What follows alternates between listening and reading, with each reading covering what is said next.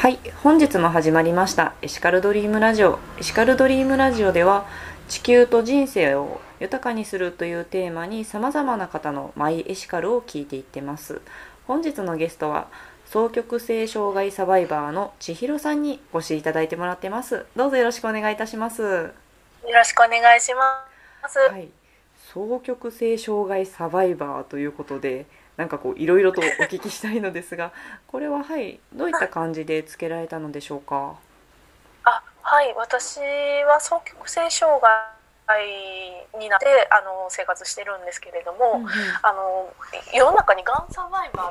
ーっていうのがあると思うんですね。がんになった人が自分の経験を語ったりとか、その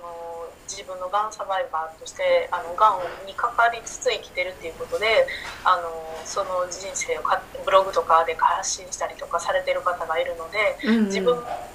あれというか、あの、うん、双極性で生活しているってことで双極性サバイバーと命名しました。えー、そうなんですね。やっぱりまあなんとなくそこからこう、はい、復活してきたぞっていうぐらい、あの千尋さん本当にもうあのお元気で、まあ、むしろあの綺麗な方なんですけどね。はい、それぐらいもう元気な方であっても、きっと何か、まあ、この双極性障害サバイバーと命名するに至った何か経緯とかですね、やっぱりご経験とかあると思うんですけれども、本当に教えていただける範囲でいいので、ちょっとだけ教えていただいてもよろしいでしょうか。はい、双極性障害になったのはあの去年しがつぐらいなんですけれども、うんうん、あの新しい会社に入社したね、うんうん、そしたらあのそこの会社で、あのー、働いてる時に同僚の人とかがこいつ使えないクビにするとか、うんうん、あのこの病人とかやっぱり使えへんわとかいう悪口があの仕事中に聞こえてきまして、うんであのそうえなんかこの会社雰囲気悪いなと思いながらあの働いてたんですよ。うん、そしたらあの同僚の営業さんからあの飲みに誘われまして、うんうん、で行ったところ、そこのバーにいるお客さんたち全員がな私の噂話をしてるっていう状況で、へで私のこと知らんはずやのに、なんでこんなにみんな私のことをネタにして話してるんやろって、例えば前の会社であったこととか、うんうん、あのそういうことを全部口で話してるんですね、みんながワンワンで、この会社怖いなと思って、はい、であの一回泊まりがけで仕事の量が多くて一人やったんですよ。その 部, 部署の部門の人間っていうのが私一人やんで、あの仕事中悪口ばっかり聞こえてて仕事がはかどってなかったんですよ。だから家あの会社に一人で残って仕事した方が悪く聞こえへんし、あの集中してできると思ってあのここで働いてたんですけれども、そしたら廊下から自分を監視してる声が聞こえてきたんですよ。へー、こいつ独り言うるさいとか、あのかあのいつまで喋ってんねんとか、なんかそういう悪口が会社の人の声で聞こえてきて、であのその時は会社の人がわざわざ泊まり込んでる私のオフィスの前の廊下に一緒に泊まり込んで潜伏して喋ってると思って、へー、お, おかしい、この会社なんかおかしいと思って、はい、であの一回家に帰ろうと思って家に帰ったんですよ。でとりあえずお風呂に入ろうと思ってあの服を脱いだら、うわ胸小さいとか声が聞こえてきて、で会社の人の声やったんですよ。さっきの廊下で聞こえてた声と同じ人で、だからあなんかスピーカーが部屋についてると思って、で自分のおっぱい小さいとかスタイル悪いとか言ってきはるからカメラ持ってると思って、うん、で部屋にスピーカーとカメラ監視カメラがないかを探したんですけど見つからないんですよ。うん、でもこの部屋には何かあると思って実家に帰らなきゃと思って、うん、実家の親に電話して迎えに来てもらったんですよ。うん、であの電車に乗ったんですけど、電車の中でも、うんこいつどんな田舎に住んでるんだろうとかいう声が聞こえてきて、であつけ、つけられてると思って、うんうんうん、で, であの家に帰ったんですけど、あの家も、あのー、自分の元カレの話とかあの、うん、昔付き合ってた彼氏の話とかが悪口でずっと聞こえてきてて、うん、で自分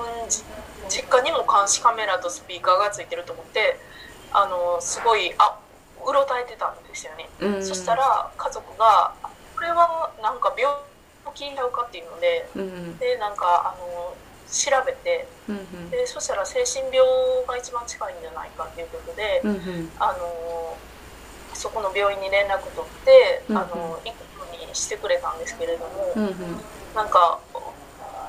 私は家族も敵に回ってるとか思ってたんでその時あのあ、まあ、そんな声が聞こえてる状態なのに普通に生活してるっていうので、うん、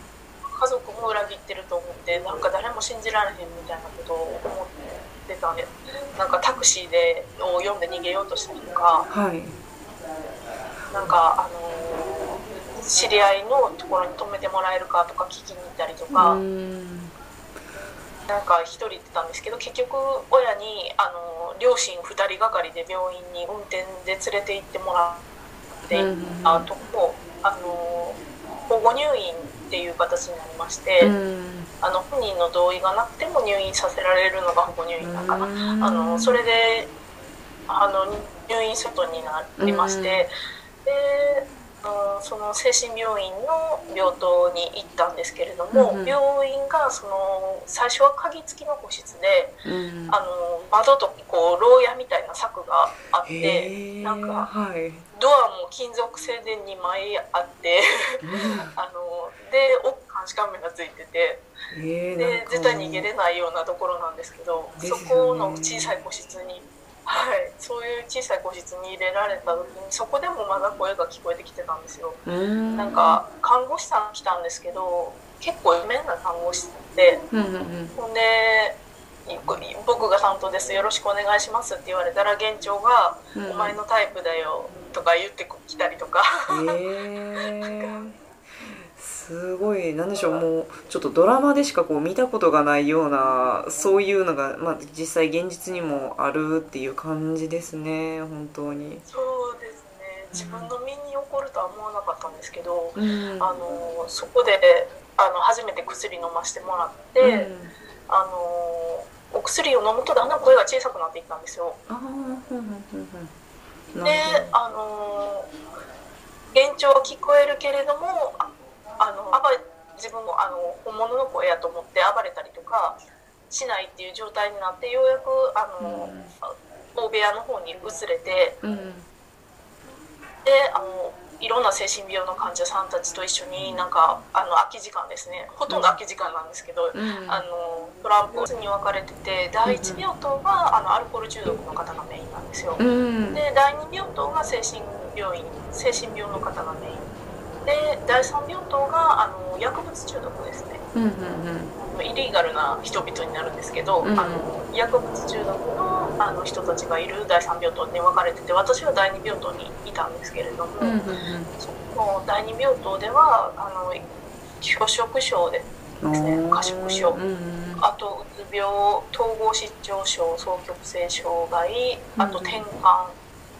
ですとか、うん、まああのそういったいろんな精神病の方が一緒にあの生活を送ってるっていう環境で、うんうん、あの独特やったんですけどそこでいろんな人と話すことで思ったのはあ意外とみんな常識残ってるっていうか、うん、あの普通な部分がほとんどあって思ってきゅう割普通の人として生活できてて普通の状態で残りいち割が病気でちょっと、うんうんうん、あの行動がおかしくなって言ってることがおかしくなったりしてるだけなんで、うんうん、あみんな入院するそういうなんていうんですか病棟に入院しなきゃいけないレベルの人たちなんですけど、うんうん、知り合ってみるとやっぱあのみんな普通の人やっていうのが一番印象に残りましたね、うんうん、全然仲良くなることもできるし、うんうん、あの本当に一緒の会社で一緒に働いてるのと一緒でなんていうかお互いそこまで踏み入らないで関わる分には何の問題もないっていう感じのことが多くてそんな精神病って怖がらなくていいんやなっていうのはその時に思いましたね、うんうんうん、やっぱりじゃあそういうふうに、まあ、ご自分の体験もあったかもしれませんけれどもやっぱりそうやっていろんな方との交流で理解を含めていくうちにあ全然これって知らないから自分が怖がってたんじゃないのかなっていうことに気づいたっていう感じでしょうか、うんうんそうですね、私も、うん、あの統合失調症とかかなり怖い病気だと思ってたんですけど、うん、あの実際に知り合って話してみると時々なんか入れたり、うん、なんか命令されてるかのように手紙とか文章書いたりとかしてる時はあったんですけど、えー、それ以外は本当に常識的であの普通の話もできて、うん、ほんでみんなあの普通にやっぱ人間なんで普通に恋愛したりとか、そこの病院の患者さん同士で僕あの子のことが好きなんだけど、えー、あのやっぱ言えないからユーピットになってくれんかなとか言ってきはったりとかして、えー、あの本当に普通の人間なんですよ、そこは。やっぱりみんなあの特殊な病気って世間から見られてるような病気を持ってるんですけど、やっぱり普通の人っていう部分がもうしっかりあって、うんみんなそれぞれやっぱ人生悩みながら生きてはる字は見てて、あ、ほんまに普通の人やなと思って、うんうん、残りいち割はやっぱおかしいおかしいというよりやっぱり病気っていうのがあると思うんですけど、うんうん、残りは普通の人で普通の人として生きてはるだけやなっていうところがあって、うん、そんな何も知らない怖いで避けるような存在ではないなっていうことは、その時に自分も病人の一員なんですけど、その時に思いましたね。うんやっぱりそうですよね。本当に今回書いていただいている、まあ、千尋のマイエシカルっていうのが精神障害についてもっとたくさんの人に理解してほしいっていうようなことを書いていただいているので、やっぱりそういった思いもあるということでしょうか。うん、やっぱりあの人って知らないわからないものってとにかく避けると思うんですよ。うん、なんか怖いじゃないですか、わからないから。うんだからやっぱり避けると思うんで、私がこういうふうに実際に自分が体験したことを話すことで、一人でもそういう話聞いて、あ、意外と普通なんやとか、うん、あ、意外と仲良くなれそうやなみたいな感じで、みんながその分からないっていうのに覆い隠されたなんかあの怖い存在っていうのから、うん、あの普通に理解してつながることができる普通の人間やっていうところにあの考えがシフトしていってくれたら嬉しいなと思って、うん、あの今回自分の体験を話そうと思ったんですけれども、はい、そうですよね。本当にあのこのラジオ出演の方もですね、あのとても前向きに捉えてくださって、まあ、私の経験が本当に一人でも多くの方に伝わって、まあ、やっぱりその精神障害についても知らないじゃなくて、なんか知ってみようかなっていうきっかけになってほしいっていうあのとてもあの前向きな形でですね出演をしてくださったので、やはりリスナーの皆さんもですね、きっと前段で千尋さんがお話しいただいた内容とかを聞かれてきっと驚いたと思うんですね。あ、そんなこうスピーカーであるとか、なんかこう監視カメラついてるんじゃないのかっていうのをきっとなんだろう感じたことがないっていうか、本当にそれは恐怖ですよね、もうやっぱり。その部分だけ聞くと怖いんですけど、あの実際はちゃんと自分に合ったお薬をいちにちいっかい飲めば、うん、そういう声も聞こえなくなるし、普通に生活できるっていう意味で、うん、毎日薬飲む必要はあるんですけれども、うん、それって毎日お薬飲んでる人って高血圧の人とかもそうじゃないですか、うん、毎日血圧のお薬飲んではると思うんですけど、うん、それといってあのいちにちいっかいお薬飲むことで普通に生活ができるっていう、普通の人として暮らせるっていう、うん、もしお薬なかったら声がね聞こえたままとかでどんどん病気も重くなっていくと思うんですけど、うん、今はちゃんとそういう病気ってだいぶ研究が進んでて、うん、あのちゃんとしたお薬もあるので、であの特殊な病気とか怖い病気って思わずに、あの高血圧の人なんだなというのぐらいの感覚と同じように、うん、ずっとあの消極性障害なんだなっていうふうにあの見てもらえればあの大丈夫かなと思ってます。あ、すごくいいお話。あのなんでしょう、そのまま講演会とかもできそうな感じですけどね。本当にいやもうなんかちなみに、はい、あのなんで声が聞こえて、あのもう科学的に分かってるらしくて、うんうんうん、あのドーパミンが出過ぎてるんですって、えー、ドーパミンとセロトニンが出過ぎていて、うんうん、あのそういう風になってるって、まあ、あのどの脳のどの部位からドーパミンが出過ぎてるとかいうのも細かく分かれてるんですけど、うんうん、とりあえずはある一部の部分からドーパミンとセロトニンが出過ぎてるっていうのが問題なんで、うんうん、お薬でそこのドーパミンとセロトニンをブロックすれば、うんうん、あの普通の人と同じ生活が送れるっていうのがもう分かってるらしいんですよ。うんうんうん、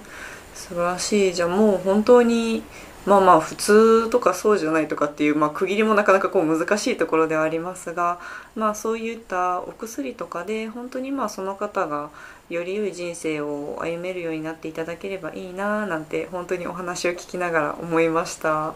いやもう本当まだまだお話を聞きたいようなところありますが、ここでですね何か ピーアール 事項等あればお聞きしてもよろしいでしょうか。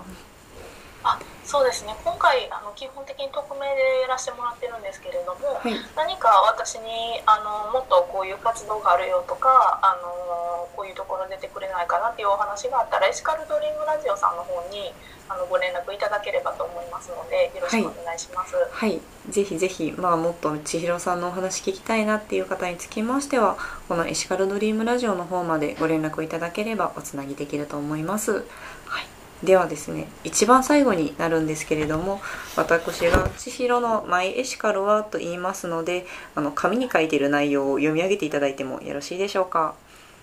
いはい、では言っていきます。千尋のマイエシカルは、精神障害についてもっとたくさんの人に理解してほしいです。はい、どうもありがとうございました。ありがとうございました。